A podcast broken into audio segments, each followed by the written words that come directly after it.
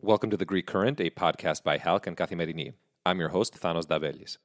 We're going on the campaign trail on today's episode for an up close look at the U.S. midterm elections that are finding Americans deeply polarized.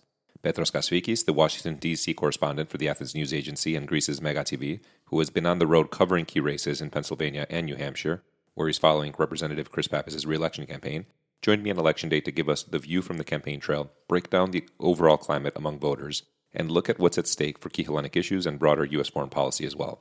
Our discussion took place before the polls closed on Tuesday. Petros, great to have you back on the Greek Current. Hi, Thanos. Thank you for having me. Always a pleasure to be here with you.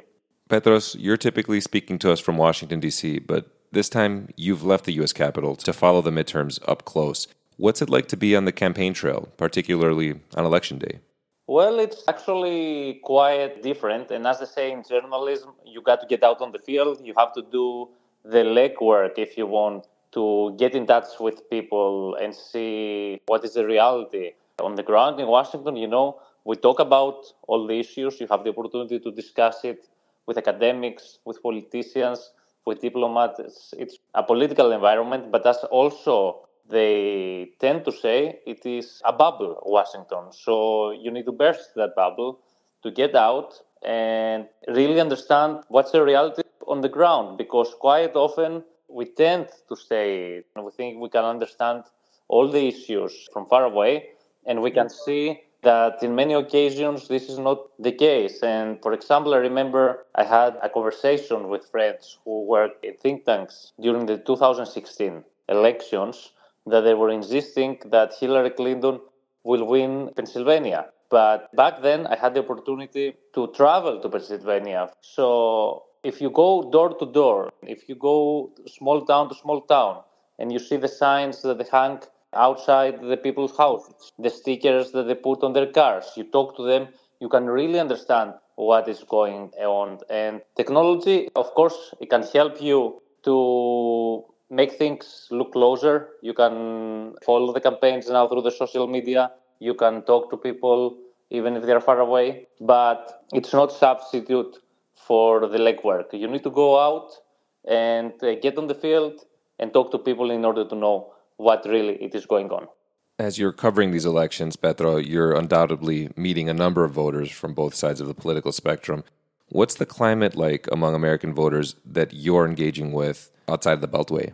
So I can talk you specifically for two states. For Pennsylvania, that it was our first stop, and for New Hampshire, where we came to follow the campaign of Chris Pappas. It was actually a surprise to me that in rural communities, especially Pennsylvania, that in places that you could not imagine, we encounter voters that they were really concerned about the issue of abortion. They said that they really care, and actually, it appeared that abortion was a motivator factor that will take them to the polls. The second issue that was ubiquitous, you could see it everywhere, was of course inflation.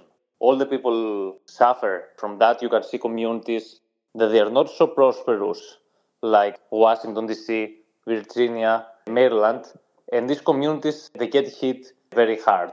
So they will vote for the candidate who will promise them the most and for the one who will alleviate their pain. This election Petros, finding Americans deeply polarized. While a majority of voters name the economy, as you mentioned, and inflation as a top concern, nearly three quarters of Americans believe democracy is in peril, with most identifying the opposing party as the major threat. Is this polarization evident on the campaign trail? Uh, it is manifested everywhere. I don't know if Donald Trump will manage to have a successful rerun and he will be a presidential candidate or a president. But I know for sure that Trumpism as a phenomenon and his supporters are here to stay with us in the long run. They are here and they're gonna be here. And we encounter a lot of people who really, they genuinely believe that elections are stolen. This is the reality. We need to acknowledge this This is the reality this is what they believe. And if they believe those things, these things in their mind become real. So this is huge, huge problem. And of course, there are a lot of candidates who try to exploit that trend and take advantage of it. And they try to accommodate them instead of confronting them because that's not a good strategy to win votes. But the polarization was evident. We had the opportunity to meet with a lot of Donald Trump supporters that you could see very easily that the division is there. Democrats believe that, as Hillary said, they belong to the basket of deplorables, and they believe that the Democrats are elites who are a threat to the American democracy and they steal Uh, elections. They're socialists. I don't see how this gap can be bridged very easily. As you mentioned, you've been following the campaign of Chris Pappas in New Hampshire over the last few days. How are these midterms looking not only for Greek American candidates, but also for Hellenic issues on Capitol Hill? So I wouldn't say that foreign policy is on the spotlight during the midterm campaigns. I'm talking now in general, not specifically about the Hellenic issues. As you can imagine, there are more domestic issues here at play. However, having said that, as you know, Congress plays a huge and instrumental role in shaping the American foreign policy. So it is really important whom we will have there the next day in the aftermath of the elections. So in the House, we need to acknowledge that we will take a blow.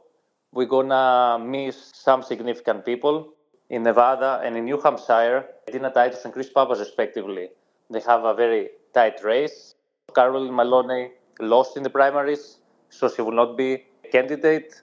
But having said that, we have also a lot of other people who perform really well, like Gus Bilirakis, John Sarbanes, Nicole Malliotakis. They know our issues really well. They know the destabilizing role that Turkey plays in the Eastern Mediterranean. And they have the right agenda, and I am sure that they will keep pushing it in Congress in the months that will come after the midterm elections. And also, we have new people who uh, are doing well and maybe will join Congress. For example, Menendez Jr. He will be elected probably a congressman in New Jersey, and as we can all assume, he knows very well the Hellenic issues and the region. We have also Alek Skarlatos, who is a Greek American from Oregon. I don't know if you remember, he was one of the three Americans on the train that was heading to Paris and managed to disarm a very dangerous terrorist. So he has also a chance to join Congress. In Oregon, we will see how this thing will end.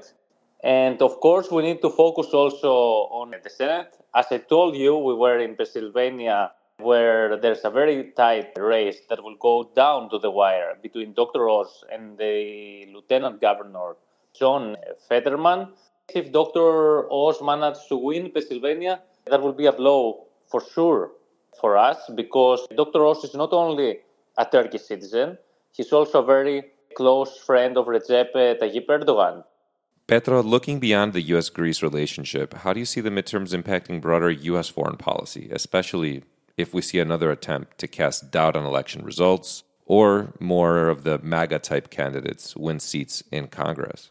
While we were covering an event of Chris Pappas, we had the opportunity to talk to Senator Shaheen. She's also from New Hampshire and she's a very prominent member of the Foreign Relations Committee in the Senate. So we asked her exactly this question.